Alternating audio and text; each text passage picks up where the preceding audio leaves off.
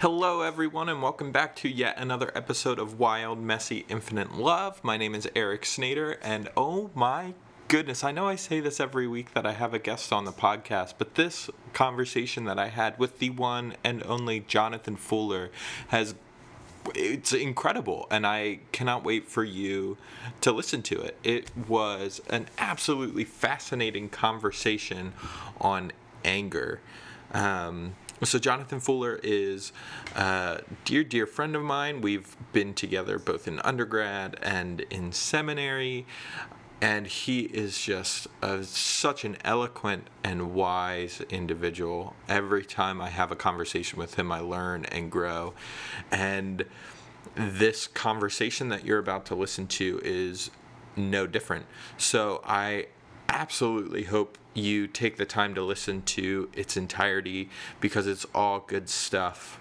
about anger and what it tells us about ourselves and how we can fully be embodying who we are and what we need to be doing in this world, how we can be more aware of what's going on in our own bodies, what's going on in our communities, and how we can actually be engaging in that in authentic and meaningful ways.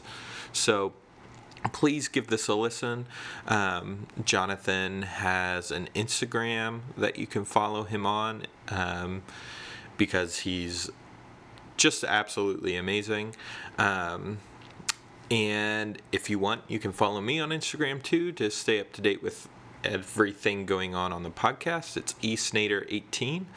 Um, like, rate, comment, share with your friends. Um, and without further ado, Jonathan Fuller on anger. Let's talk about it.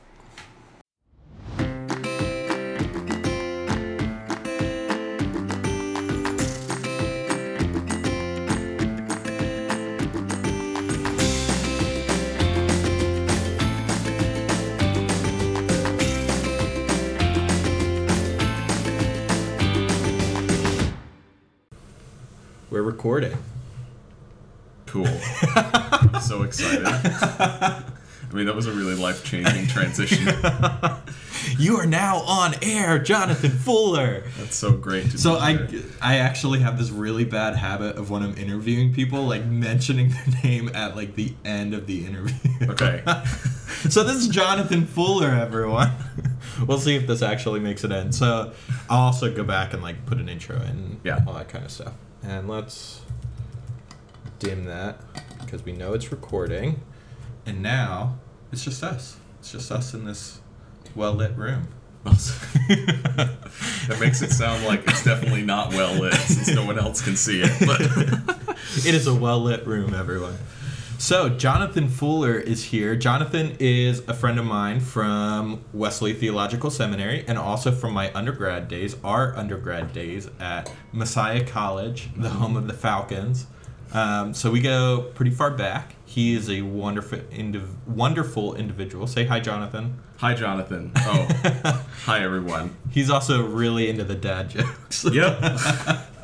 I was actually in a conversation with someone yesterday, and we were talking about what my personal brand is, and what we landed on was dad. Oh my gosh, yes. Yeah. so tucking the dress shirts into the jeans and the bad puns. It's but I'm just learning to embrace it. Yeah. Uh, Be you, man. Yeah, I think that's a that's a really powerful lesson. Yeah. But I'm thrilled to be here. Yeah. I've been enjoying listening to your project and excited to be a part of it. Oh, you're too kind. So, Jonathan is here to talk about bum ba dum anger. Because that's a fun thing to talk about. It is. So, and, and I think it's also something we don't talk about enough. Right, yeah. Um, and I think that's that's part of what's actually really compelling to me about anger is it's one of those things in our at least in the culture and the circles that I'm in the most, it's like it's something that's so common but is also really taboo. Right. Uh, yeah. So we we often associate anger with the extremes, right? We either are working with extreme anger that leads to acts of aggression or acts of violence against others, which obviously are not what I'm here to talk about. Right. um, or we're talking about really unhelpful stereotypes that often associate that are often associated with um, minority ethnic groups, minority gender groups, who when they uh, their kind of anger is used as a tool or a weapon against them to kind of delegitimate anything that they're trying to point out about the way that systems are broken. And so, as someone who experiences anger regularly, I, I've started to wrestle with what it looks like to actually take our anger seriously and not just be not be afraid of it, not stigmatize it, whatever you want to look at, and see what our anger is actually telling us about ourselves. Ooh. Ooh, I like this. Yeah. I like this a lot. I, I had some like brief idea of what we were going to be talking about, but like Yeah. I'm totally letting you run with this. So anger then um, from what I hear you saying, it's it's much deeper than just like getting the road rage Yeah. on I ninety five or you know whatever. Right. Like there's something there's something in there. Like why am I getting so angry? Like Yeah. this. It's what I hear a lot is like anger is like that indicator, that blinking light. Like hey, there is something deeper going on here that you're wrestling with, and this is the way that your body is taking it out. Absolutely. Yeah, I think we, you know, anger is so often cast as one of those negative emotions. Yeah. And while I think speaking against that is true, I also think it's really helpful to kind of remove it from the emotional conversation whatsoever because of exactly what you just said. Anger is so much more of an indicator of something being out of place, something uh, being unaddressed or uncomfortable, and it's usually those moments that kind of uh, like road rage. someone someone cuts you off on the highway, and all of a sudden that just opens up a can of of really directed aggression, verbal or hopefully it stays there on the road. Right. Um, but that you you're just like you kind of take a breath when it's done. Holy crap! Where did that come from? Yeah. And I think if we can start to look at anger as as that indicator, we can actually have some really interesting conversations about how we're wired, about our personalities, and how we experience the world around us, how we experience religion, and those kinds of things. So I think anger is itself neutral. Where it gets into those positive or negative states are the things that the anger causes. So again, if anger is leading you to hurt or harm others, I think that's a place where we need to step back and address some things. If it's causing you to act on unhelpful prejudices, um, you really need to check that. Right. But if anger is simply, you know, is simply coming out, it's it's worth taking a moment to stop and paying attention where it's coming from and trying to do the really hard work of diving in and examining where that might be coming from. Yeah. So I don't I don't know I don't often uh, whatever you call it if it's a coincidence if it's a god moment if it's just some crazy happening of the universe maybe it was just me thinking about this and paying attention uh, to what was going on but I was I was out on a run this morning and had my headphones in listening to a podcast was kind of into it. It's honestly kind of a tough run but I passed. I was coming up on the sidewalk, passing someone who was walking the other direction, and I look up briefly, and I, notice that they're coming. So I move over to the side of the sidewalk, but kind of keep my head down because I'm just trying to keep with my pace and flow of the run, just kind of focus. And I look up again when they're probably about maybe 20 yards ahead of me, about half the distance from when I first saw them and their arms are straight out and they're looking at me with their mouth wide open. And i with my headphones in i haven't heard anything. Right. and i'm still running and i'm getting past them and as i'm passing them i pull out one headphone to try to hear what the heck's going on. And all i hear is i was just trying to say hello. And so this is you know this is a bright sunny day. I'm just trying to get to struggle through this run. And all of a sudden i've got this person in my neighborhood who i've never met before like literally yelling at me Oh as I'm running past. So in the moment, I'm I- just trying to be friendly. I know. that's exact. That's oh, that's not that much of an exaggeration of what was happening. So I like I was just weirded out. Put my headphone in, and kept going. I was like, "Wow, what a perfect illustration for my conversation with Eric." Because in in that moment, there's you know obviously two two parties coming together, and me in my past.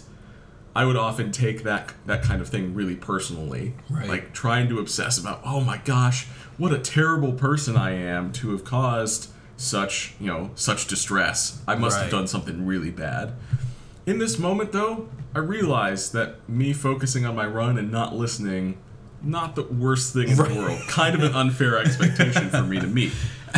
But I also realized that for uh, what I believe the vast majority of people, if, if I was putting myself in this other person's shoes for a second, that trend of like not acknowledging people as you're passing is a pretty common one here in the greater DC area. Oh my gosh, yes. Uh, uh, you know, our, our interactions are so transactional and so in, un, uh, impersonal. That's the word I'm looking for. Right. That we don't really we don't really stop and acknowledge one another. Um, we might miss people in their joy or their or their sorrow, um, and that's something that I think we can all work on. And a habit that I know I don't love that I've developed since I've been here. It's just like trying to almost see past people sometimes instead of being present with them in the moment. Yeah. And so I get that. Um, at the same time, I think my action or lack of action um, might have opened up something a little deeper for that person. Yeah. And I might be overanalyzing, but to me, it felt like an unreasonable level of reaction to the situation. so, so in this example, that moment of anger, while it you know it has its own value uh, or it's worth observing on that level of the interaction, it's also worth kind of removing ourselves from that moment and saying, "Wow, I wonder, I wonder where else this person might not be feeling acknowledged in their life right now." And of course, it's unfortunate that that, that anger was directed at me in that moment. Um, it literally happened like two hours ago, so it's just like fresh in my It's mind very fresh. but that's that's the kind of question that I think our anger can help us unlock. Is if we if we were in that situation and we stopped after lashing out at the runner who didn't acknowledge us on the sidewalk and say, "Wow, what where did that come from?" And think about then where where you're not feeling acknowledged or recognized or valued in your life for that particular example. That's where our anger can actually be a really helpful tool for Yeah. discovering some powerful things about ourselves. So it was almost too perfect of an example Yeah. to be handed this morning, but I figured it would be. Uh, I figured I'd mention it because it's just it's just too relevant. No, absolutely. And w- what I'm struck by is when we those moments of anger, it really takes being present in your body and being present in what's going on in your life, being present with your history and your mm-hmm. past, being present with, you know, what are the anxieties, what are the joys, what are what is everything that's making up me in this moment right now? Because obviously we're also always changing and growing and morphing and Yeah. you know but like without that presence or without that understanding it is really easy to just get like caught up in everything and just like n- not do that interior work Yeah, um and absolutely. i i mean that's that's part of why i'm doing the podcast is not only to help me be present but to help other people be present but like that's such a vital skill to have in the world yeah, yeah. Absolutely. I don't know if that's just like a tangent or whatever, no, it's but like it's it's so true. And I'm I'm curious to know as well. I had, I had some things I wanted to share about my my background with anger, but do you have anything that stands out about your childhood or your family or interactions now with yeah. Um, that stands out about anger? I've over the past couple years, I've noticed that like there are moments when I'm I don't know, like playing a video game or something like that, and I get like so aggressively angry at this game, and like my whole worldview changes to like it's all the game's fault. It's like messing me up, you know, like I'm that. laughing because I've experienced this directly with you Yes. several times. but like those moments make me really pause and say like okay i need to step away from this and really figure out what's going on um, and the other piece I just flew out of my mind um, oh my goodness i had it and then it was gone um, crap I cannot believe it. I thought of it as you were talking, and then you started talking, and I forgot about it. Was it something about like your family or No, um, it was.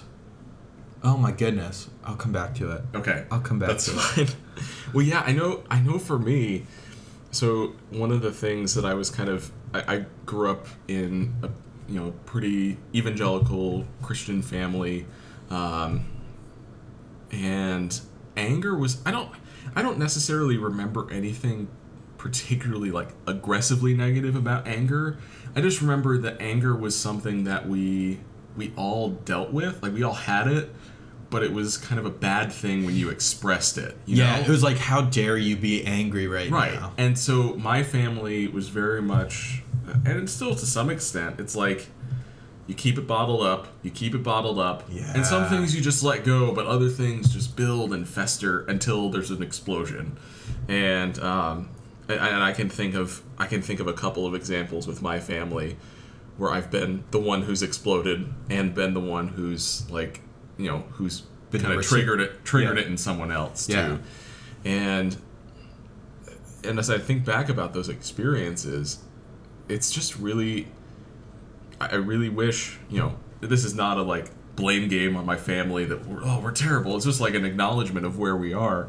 You know, I wish that we could acknowledge those moments as like hey like be stay together and figure out what's un, what's underneath that Right. but also be like more consistently open about the things that might be might be annoying Right. about our interactions with one another But that's- or anything like that That's another piece of this is like it also correlates very closely with conflict management and Mhm. open communication. Like you saying that reminded me in my first year at seminary, I had to, and I'm pretty sure I've told you this before, Mhm. but um, I had to do this like family genogram, which is you know like you're taking your family history and like parsing it out to you know start thinking about what are some of the triggers or what are some of the Right. habits or patterns that are found within my family. Mm-hmm. And I remember asking my dad, because my dad's side of the family has always kind of been like quiet, like the kind of family that's like, how's work? Good. Yep. Great. Let's eat. And then peace out. um, and I asked my dad, I was like, so dad, how does your family deal with conflict? Mm. And he laughed at me and said, we don't. I was like, oh my God, how unhealthy is that? But like, if you're not able to not only like communicate that with yourself but then also communicate that with others that's where it starts to build up and then you just like repress repress repress Yeah. like no i shouldn't be feeling that. I just need to buck up and move on. I need to you know just like swallow it down and then everything will be okay. It'll go away by itself. Yeah And so sometimes it doesn't. It doesn't. And that's one of the one of the pieces for me that's been really eye-opening over the last few years I, i've actually spent some more time with the enneagram assessment and realized what that's meant kind of for me in, in unlocking especially some of these things about conflict and anger too uh, so I, I, I you know if you're not familiar with the enneagram it's fine I. I have I recommend, love it. I have recommendations uh, that I can give. But um, so I am predominantly a one on the Enneagram, but also uh, have a nine wing. So it means I, exhi- I exhibit characteristics somewhere in between the two. But as it relates to anger specifically and conflict specifically, ones suppress their anger and nines don't notice their anger. so it's just this it's just this really potent combination for Right. me of either being unaware or painfully aware of how I'm feeling, but being almost unable to act on it in Yeah. some reason. So the past several years for me have been really intentional about developing healthy avenues of conflict and practicing those skills, not getting it perfectly any time, every time, but like working to be more open and honest when things are not the way I think they should be or things really upset me or hurt me and not just hold on to that um, but try to get it out in the open and Right. make some progress on that so this is again is one of those examples of where developing some level of healthy self-awareness can help kind of demystify anger as this like just really potent uncontrollable force that affects some of us more than others and instead use it again as that indicator of those things going on underneath um, so I actually, if I ever had the chance to talk with him, I don't think I'd pick a fight, but I'd definitely challenge him on this. Um, so Ian Morgan Cron is one of the top, like one of the most uh, well-known voices around the Enneagram today. He's written books, podcasts, uh, great stuff. so in his book, The Road Back to You, which is kind of his overall introduction to the Enneagram, he he talks about how each type has a chief sin, so to speak, and of course the type the one, uh, their chief sin is anger, and and, and and now I'm giving a very unnuanced version of what he wrote, Right. and and I think it, it, in conversation he would kind of he would he would nuance it more.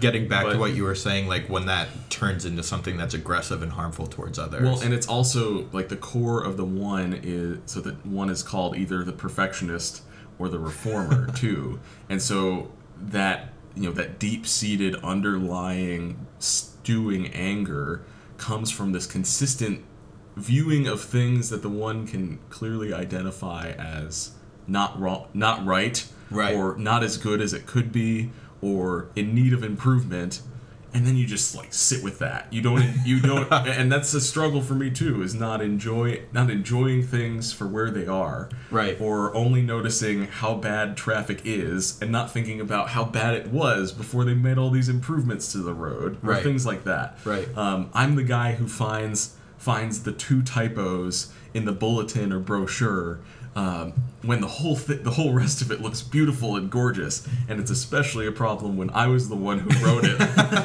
because then it becomes a value statement about Yeah. like oh, how could you make that kind of mistake or something like that.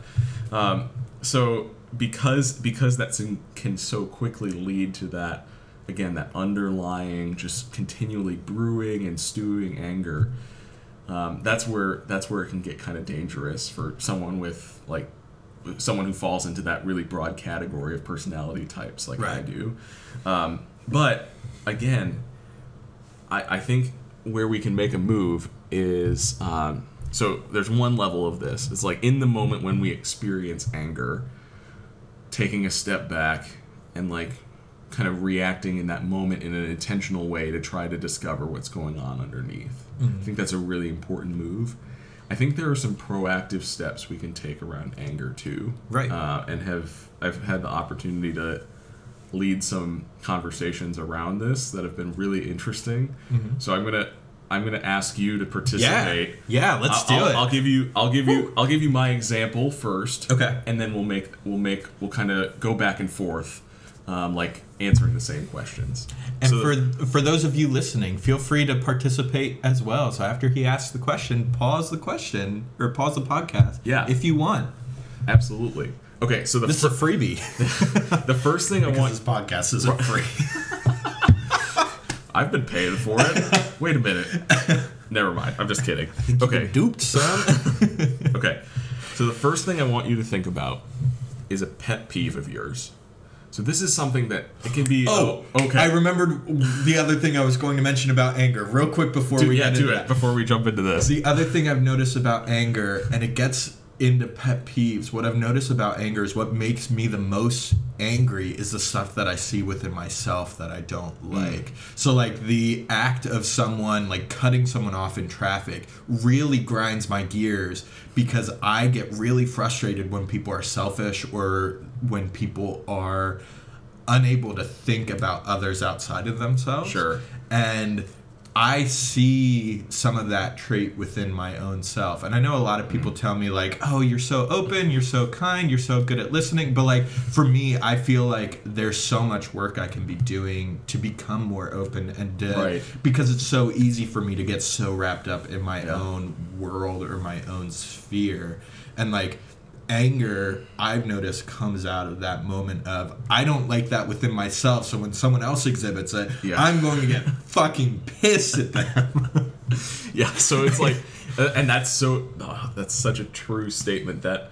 The things that we find most annoying in others are often things that are real true about ourselves. yeah Um, so that and that's kind of part of this conversation too. And funnily enough, when I've led this before, I've called the session "What Grinds Your Gears" too. So thanks for thanks for naming it already. you know what really grinds my gears that's an awful peter griffin impression don't pay me to do impressions Okay, so we can either hold we can either hold on to that one, or we can think of something different. Um, Okay. So what I, I what I want you to think of is and hold on to is that pet peeve, that thing that like really annoys you. um, the thing that just always seems to get under your skin a little bit. And it doesn't have to be like there are things in this world that are really broken and messed up. It Right. doesn't have to be something like that. Right. It doesn't have to be like systemic injustice because As bad should- as that is. Yes, that should make us all angry. For the purposes of this conversation, though, I want you to think about that thing that just really just uh, inexplicably every time gets under your skin. So I can think of a couple. Um, I hate it when people live, leave carts in the middle of the shopping, uh, uh, the parking lot at the grocery store instead of just like returning them to the designated spaces. but the one, the one I always go to in this conversation because it's so odd, but it always makes me so angry, is when birds, especially geese, walk. like when when there's a backup in traffic because there's just like this line of geese that are perfectly capable of Motherfucker, you can fly over all of us. like, what are you doing? Fly. Stop walking because you look ridiculous while you're trying to. And it'd be easier for everybody would get where they're trying to go faster if you just fly. I, even when I'm talking about it right now, I can feel my blood starting to boil and like my shoulders are getting tense just talking about it. Okay, so that's that's the pet peeve that I'm holding for this. So what do you think? Um, is there something? Do you want to go back to the traffic example? Is there something So- else you can think of? So some of the ones that I think of right away. So I don't know if it's as far as I know, it's not like this in Pennsylvania or really anywhere else mm. I've been, but in DC there is a practice where people ride the exit until the very end, especially during rush hour traffic, till the very end and then get Yeah, over that exit lane, and then they use it as just a regular traffic lane. until they have to get over before exiting off the highway, particularly on 495, which is the big like highway that circles around DC. Right. And it always slows down traffic. That and people who see like a sign for, hey, the left lane is closing because of road work, and they go all the way down to the end and then get over, and Right. it just continues to back up traffic. That drives okay, me up a wall and then the other one that is sort of like a pet peeve gives me like anxiety and like makes me want to step in and do something is like when someone is doing something on like a computer or someone is doing some sort of task that I know how to do really quickly and watching someone stumble through it. Like like Jonathan and I have a professor on um, this semester who does a lot of work on the computer and she she knows a ton about like using Microsoft Word or whatever but she is so slow with how she like Yeah. moves the mouse around and like clicks and highlights things and like something about that just like oh my Yeah. god okay. So hold hold on to those things. Um, so the next the next move I want to think about is what does it take to, or what is the positive value statement that is being challenged in that particular statement? What's the positive value that you hold that you you feel like that situation is kind of undermining and might be causing the trajectory. So we're doing we're doing the same kind of thing that you that we talked about doing in the moment. But now we're like bringing up our anger proactively Yeah. and using it to discover discover things. Okay, so the the underlying value for me um, in the geese situation, and I promise you this is real. So for me, it's about un it's about unmet potential.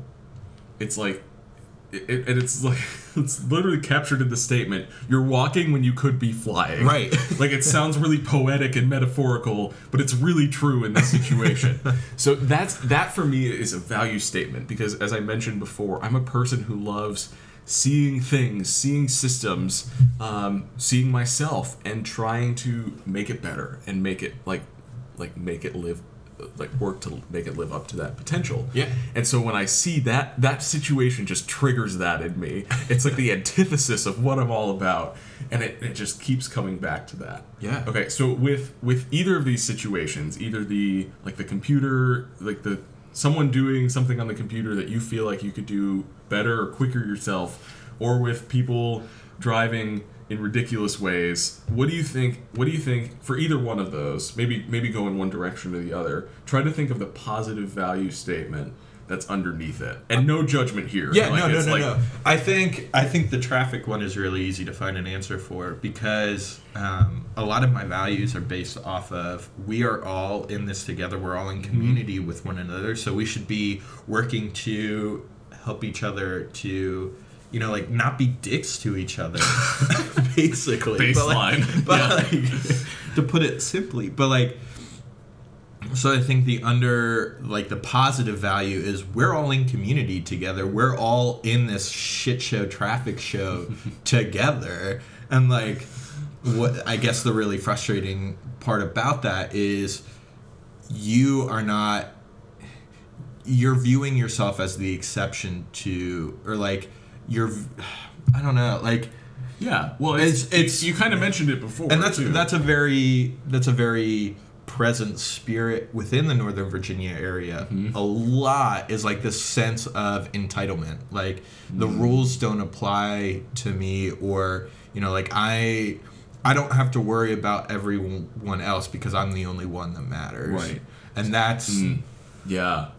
So that oh, that's so good. So it and correct me if I'm wrong, but it sounds like you're saying, like, you feel you feel like a core, like a core value. Maybe if we like making it into a tagline or something, Right.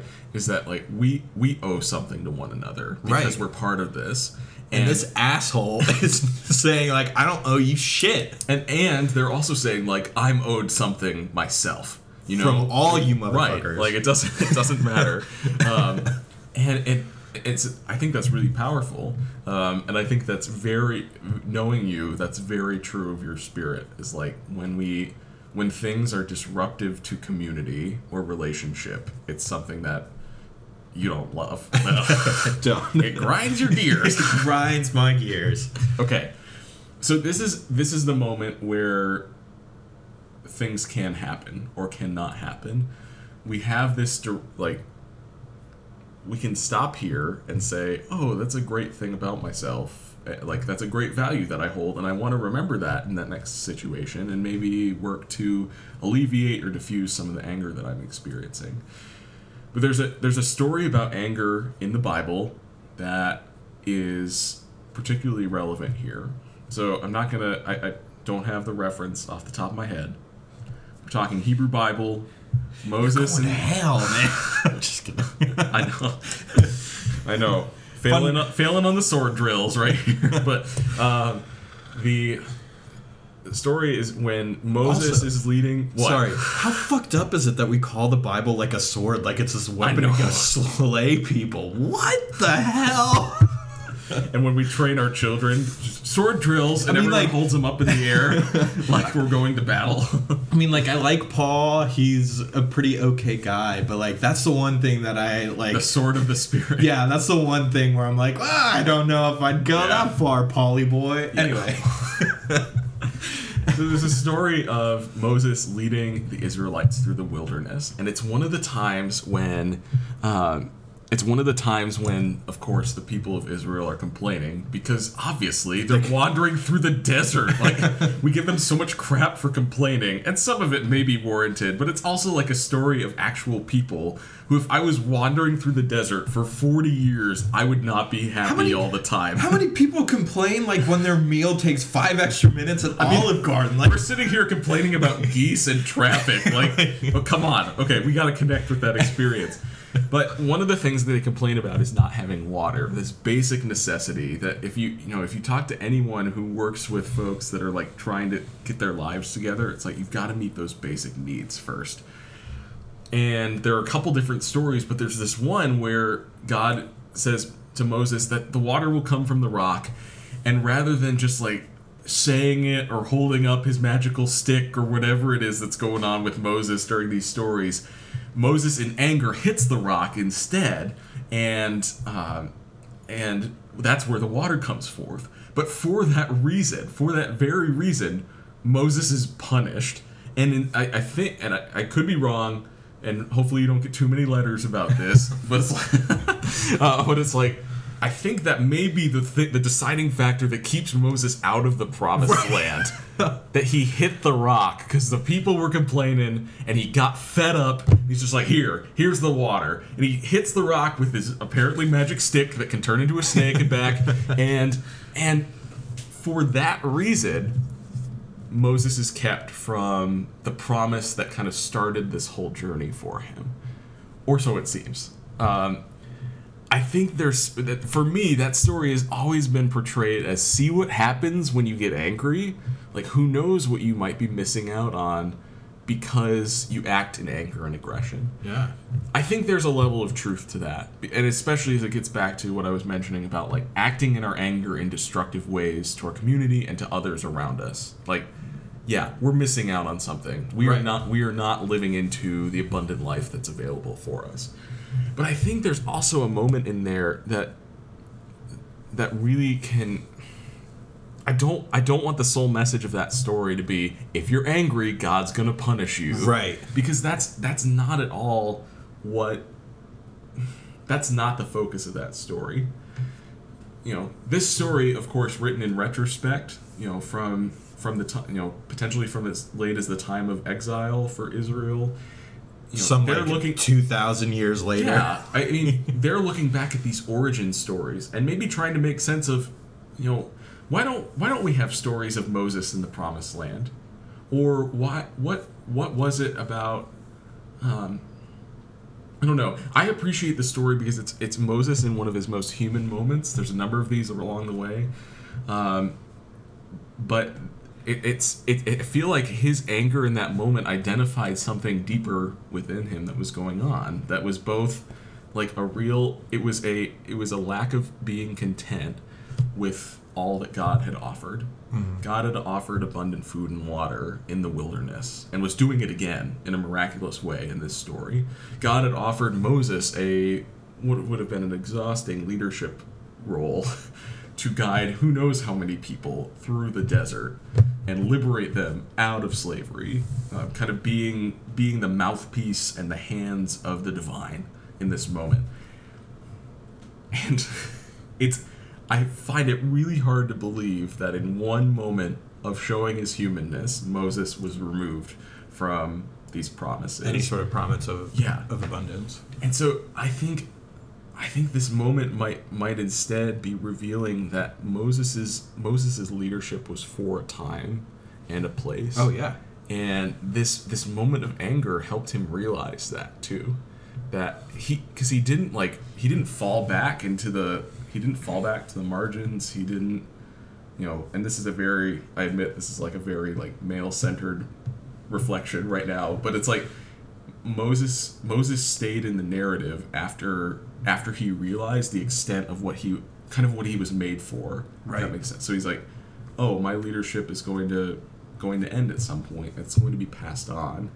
And maybe this moment is helping me realize that it's not as much about punishment as it is again about indication and realization and communication to what's really happening. So, with that, I think using anger proactively in these ways can actually be really powerful tools of discernment for, if you want to call it your sense of calling in the world, um, or even just discovering those those core passions that you want to make sure you're addressing and giving life to um, as you're living your life, whether or not it's part of your like paid job, like things you really want to pay attention to. So back to our examples with this. I think that like if I could I was joking about my dad brand before, but I think if, if I could name my brand based on this story, and I think it's pretty true, it's I, I'm really passionate about working with individuals and organizations and communities and helping us live up to our potential. Um, I can So- absolutely see that. yeah. So so that that negative experience of anger, that pet peeve, uncovered a value that now speaks meaning into like how I see and understand the world. Yeah. And how I see and understand myself. So I want to invite you to consider the same thing. So this this value statement of community and connectedness, um, the idea that we we we owe one another something rather than we ourselves are owed something, like this really mutual. What is what do you think that says about about you and it, Yeah. your, your you can call it your brand, your calling, whatever that that same kind of direction. I think I think for me it speaks to a sense of we are this is really this is really fun by the way. And I realize it's this it's is- it's not I an made it- easy question. No, to it's answer not, right and I made but- it sound like it because I've had this conversation a lot right. before. You've, so you've done the work. yeah, Um, so but wrestle and- with that. That's, right. That's that's really important. No, I think initial. Obviously, this is something that I want to mull over, but I think the initial thoughts are, you know, I want this world that we live in to be more harmonious. I want this mm-hmm. world that we live in and the communities that we are present in to be that, you know, for me the the mirroring of the divine source, the sacred flow, God, whatever Yeah. language you want to put in there.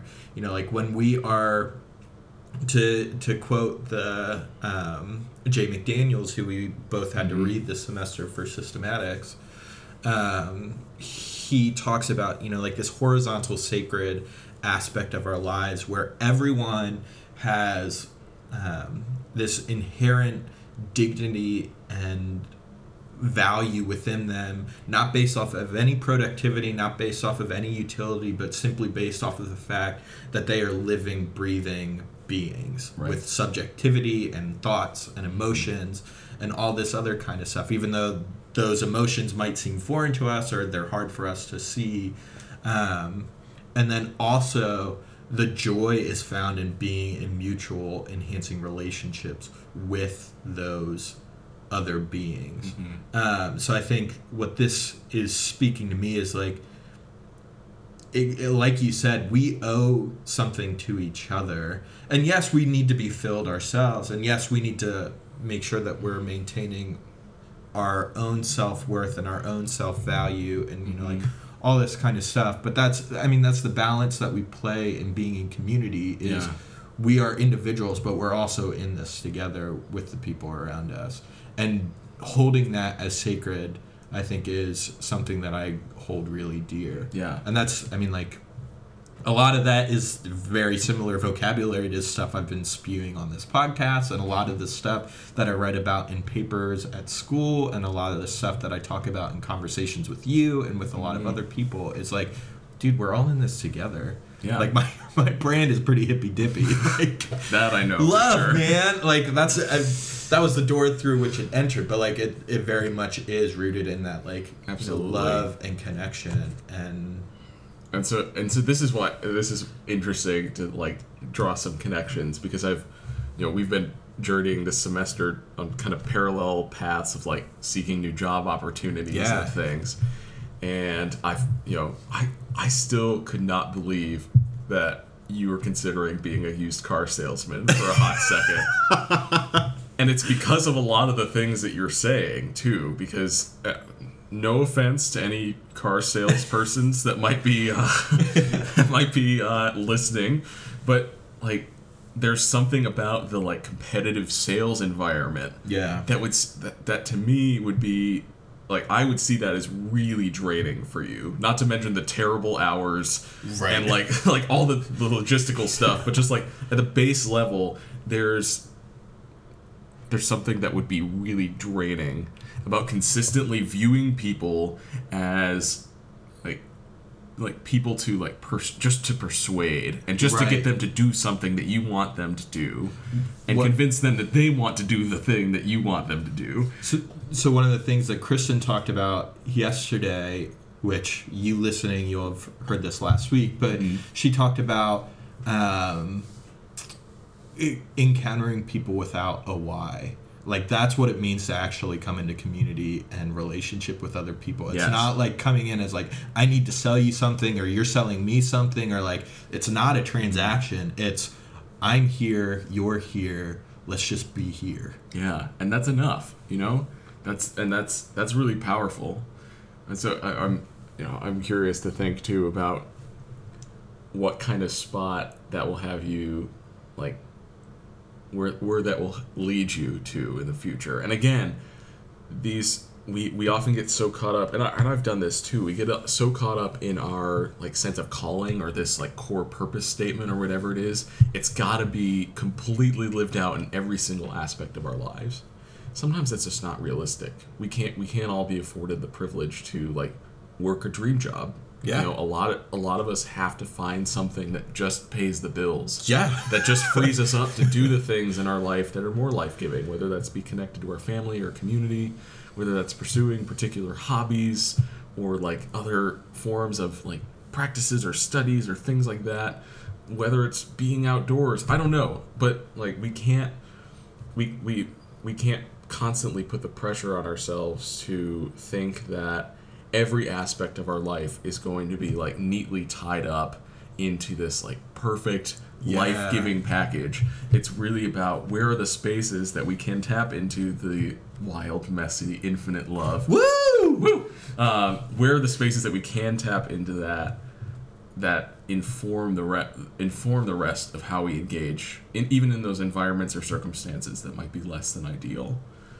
Yeah, so that's fun. I'm really glad. I'm, I'm glad you didn't mind me putting you on the spot No, with that too. But I thought I thought I thought you'd enjoy that, and that's something that um, I'd encourage you, Eric, and you listeners to keep keep thinking about too. Is is is that core passion of yours or a core passion of yours is that being addressed um, because if if not that could be an area for you to like really deeply engage in reflection and connection to others to um, as i love to say like keep keep living into that fullness of life that god god has in store for you living into that potential so to speak Yeah. um, so Wait, are Yeah. you saying that you're into potential?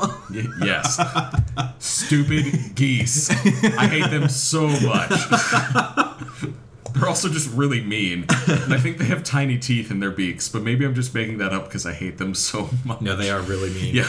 Um, but no, I think one of the ways that I've heard this sort of idea talked about, going back to Rob Bell, who's like my favorite person ever, um, he talks about the fact that everyone is your teacher. Um, so even you yourself are your teacher, Mhm. and like everything that's going on, I would I would extend that to everything is your teacher. It's not just a person, but it's the Yeah. entire world around you is teaching you and giving you moments of that self reflection to grow and become who you're truly supposed to be, um, which has a lot of other stuff wrapped into it. But like that that critical moment or that intentional moment of saying, "What is this teaching me? What is this telling me?" Mm-hmm. That's so vital. Yeah, and that and it's full circle then to conversation about anger because that's what led us to this point too is like proactively engaging the places that seem to set us off that seem to trigger paying attention to the things that don't seem to be right rather than than pushing them down mm-hmm. Um, whether it's in ourselves internally or it's in the systems in which we operate paying attention to the conflict, creating space for the conflict, only opens up greater possibility for healing and wholeness, and like, in, especially in like work teams or those kinds of environments and organizations, you might actually be able to like productively function together and do the work that you're tasked with doing. Um, if we if we continue to do what I what I have had the tendency to do for a long time, which is like suppress or ignore the, the spaces that are kind of getting under our skin or grinding our gears, we we miss out. Where it's not it's not like you you you you might miss out on conflict, which might make you feel uncomfortable. But honestly, I ask at what cost? Because again, the potential of what uh, what might be what might be in store if you actually dive headfirst into that conflict, into that anger, and see what's actually beneath it, helps you really get get to know yourself and know people in ways that lead to. I, I I've seen it lead to really fruitful futures Yeah. together. So It's like it's like you're running the engine at fifty percent rather than like at ninety nine point nine percent. Or you because I don't, I don't know if we ever get to that full one hundred percent. We're always always getting back into the period of growth and change and Yeah. you know whatever but like when when we skip over those moments or when we repress them it's like you're missing out on so much more that you could be partaking in Yeah. so I do have a question for you. Um, that's not in my list of questions Oh, that I sent you. But what do you say um, to people who maybe encounter something that hasn't been patterned before? So, like, Mm-hmm. we were talking a lot about these things that we see in our everyday life that really grind our gears and we recognize those. But what if something like pops up? Yeah. Like, do you have any advice for working through that? that Right. Maybe it's just like for a time, a very short season. Like, Sure. Yeah. Uh, well, and that's I think that's that's always the case. Is that as we as we engage the world around us and we experience various hurts and harms um, that affects us, we, we are not we are not static people. We are dynamic. Like our you can talk about the idea even of neuroplasticity that says mm-hmm. every day our brains shape the actions that we do, and the actions that we do shape the way our brains literally function. that's a mind fuck, It's by the way. crazy. it's nuts. So, so things. If if you're not being surprised by yourself, you're not paying attention to yourself. And I think in in spaces where your anger feels surprising, it's all the more important to take that pause and own own that you are feeling what you're feeling. Realize that you don't you not only have permission to feel what you feel but like it is it's not just okay it's right for you to experience. That's something my wife always says that i really appreciate. Um, that it's not just it you know it's you don't just have permission to feel. Like it is a good thing for you to feel and be Yeah. in touch with yourself. Um, Which is Yeah. something a lot of guys struggle with. I know. Um, and I, think in those moments that are particularly surprising, or in those moments that may bring up unaddressed trauma in your recent or more distant past, um, pay attention. But also, fe- I I would encourage anyone to feel like, don't feel like you have to pay attention by yourself. Right. Whether it's with a trusted confidant or a licensed professional, you find someone to address those concerns with because um, because you are worth taking the time and using the resources to discover where these things are coming from. Yeah, absolutely. Um, yeah, I, I think I'm trying to think of an example recently of something that that really bugged me that uh, I wasn't expecting to. I mean, sometimes it, I mean it comes out in the in the weirdest moments too. Like you could be washing the dishes. I'm actually thinking about this. Yeah, washing the dishes, and that one spot on the dish, just like or that one Yeah. like caked on piece of food, just won't come off. And and before you know it, you're slamming the tray down and just walking away. And like that's that's a moment that I, I hope doesn't happen often, but Right. uh, and it's a basic example, but paying attention to that. You know, sometimes sometimes if we don't address our anger, it comes out sideways. Is uh, something that my brother actually says a lot, um, and that's that's the space where again we need to stop and pay attention to see what is what is that discontent really about. Um, otherwise, that's when it has the potential to be more destructive to the people around you, um, especially the people that are the people around you are often those that you actually truly love and care about. Right. Um, and for anger to come out sideways at them is not something I don't think any of us really truly want. Right. Um, so, not only are you worth the time and energy it takes to pay attention to where your anger's coming from, Yeah. but those those around you are worth it too. Yeah. I there have been I can't tell you how many moments, but not like so many that like they're uncountable. I could probably count them on my hands, but like um, the moments where I get frustrated about something and it seems like I'm upset with my wife or something like that, and then like we have to sit down and talk and say, no, I'm not upset at you. There's just something about this moment that's really frustrating me Yeah. Whether that's genetic because I, I think there's another piece of this is like part of it runs in your family like i know my family is kind of impatient we can kind of be neurotic at times like very like this is how things should be. We know the way it should be. Yeah. Like, um, so- And- and sorry, I- any I- family I wanna- members who are listening to this and I want to let you know, that. I want to let you know too that your family is the only one that's messed up. Too. it's the only non-perfect family in the world. So But then you also mentioned something um, at the beginning of the podcast. Not only does this stuff come out in like these little moments of like road rage or upset with the manager at a restaurant or with your family or you know whatever else it might be. This also comes out in very harmful ways on a grander scale. So this comes out as like anger towards minorities and people who mm-hmm. are different than us and like that's also wrapped up in fear and all this other kind of stuff. Yeah. Do you have any words to Well, I think yeah, and that's I'm, I'm glad you brought that back up because you can you can do the same kind of exercise that we did with our pet peeves around those things that can be more destructive.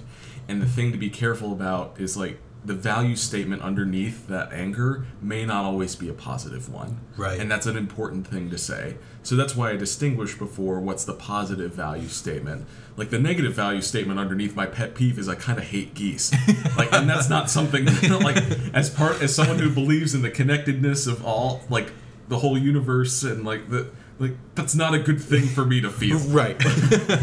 But like, uh, more seriously, like if you realize if you realize that your anger in a particular situation is connected to some core bias or prejudice against some sort of group of people or a particular person that works itself out in harmful ways, that's not a positive value statement. Right. And you need to be able to carefully, either on your own or in community with others, like carefully dissect which about which of these statements is is a value a positive or a negative? And oftentimes each situation can have can have a positive outlook but i don't want to force that on situations that are that are prone to cause others harm especially. Right. um, so and that you know that can honestly be too about how we relate uh, how we relate to others in you know we've mentioned you've met, we've both mentioned relationships with our spouses. Um, you know there are times when our anger is connected to a positive value statement that happens to be triggered. There are other times that our anger is related to like unrealistic unspoken expectations that we're placing on each other that just you know that's not that's not fair you know that's not right to to hold one another to a standard we don't know exist or that we could never ever meet Right. um, and I say that to myself too um, Did you hear that, evangelicals? Don't hold people to standards that they can't meet. And then don't get angry at them because Yeah. they don't meet them. I mean, sorry, did I say that out loud? I'm I so, so. sorry. You also said it kind of loudly.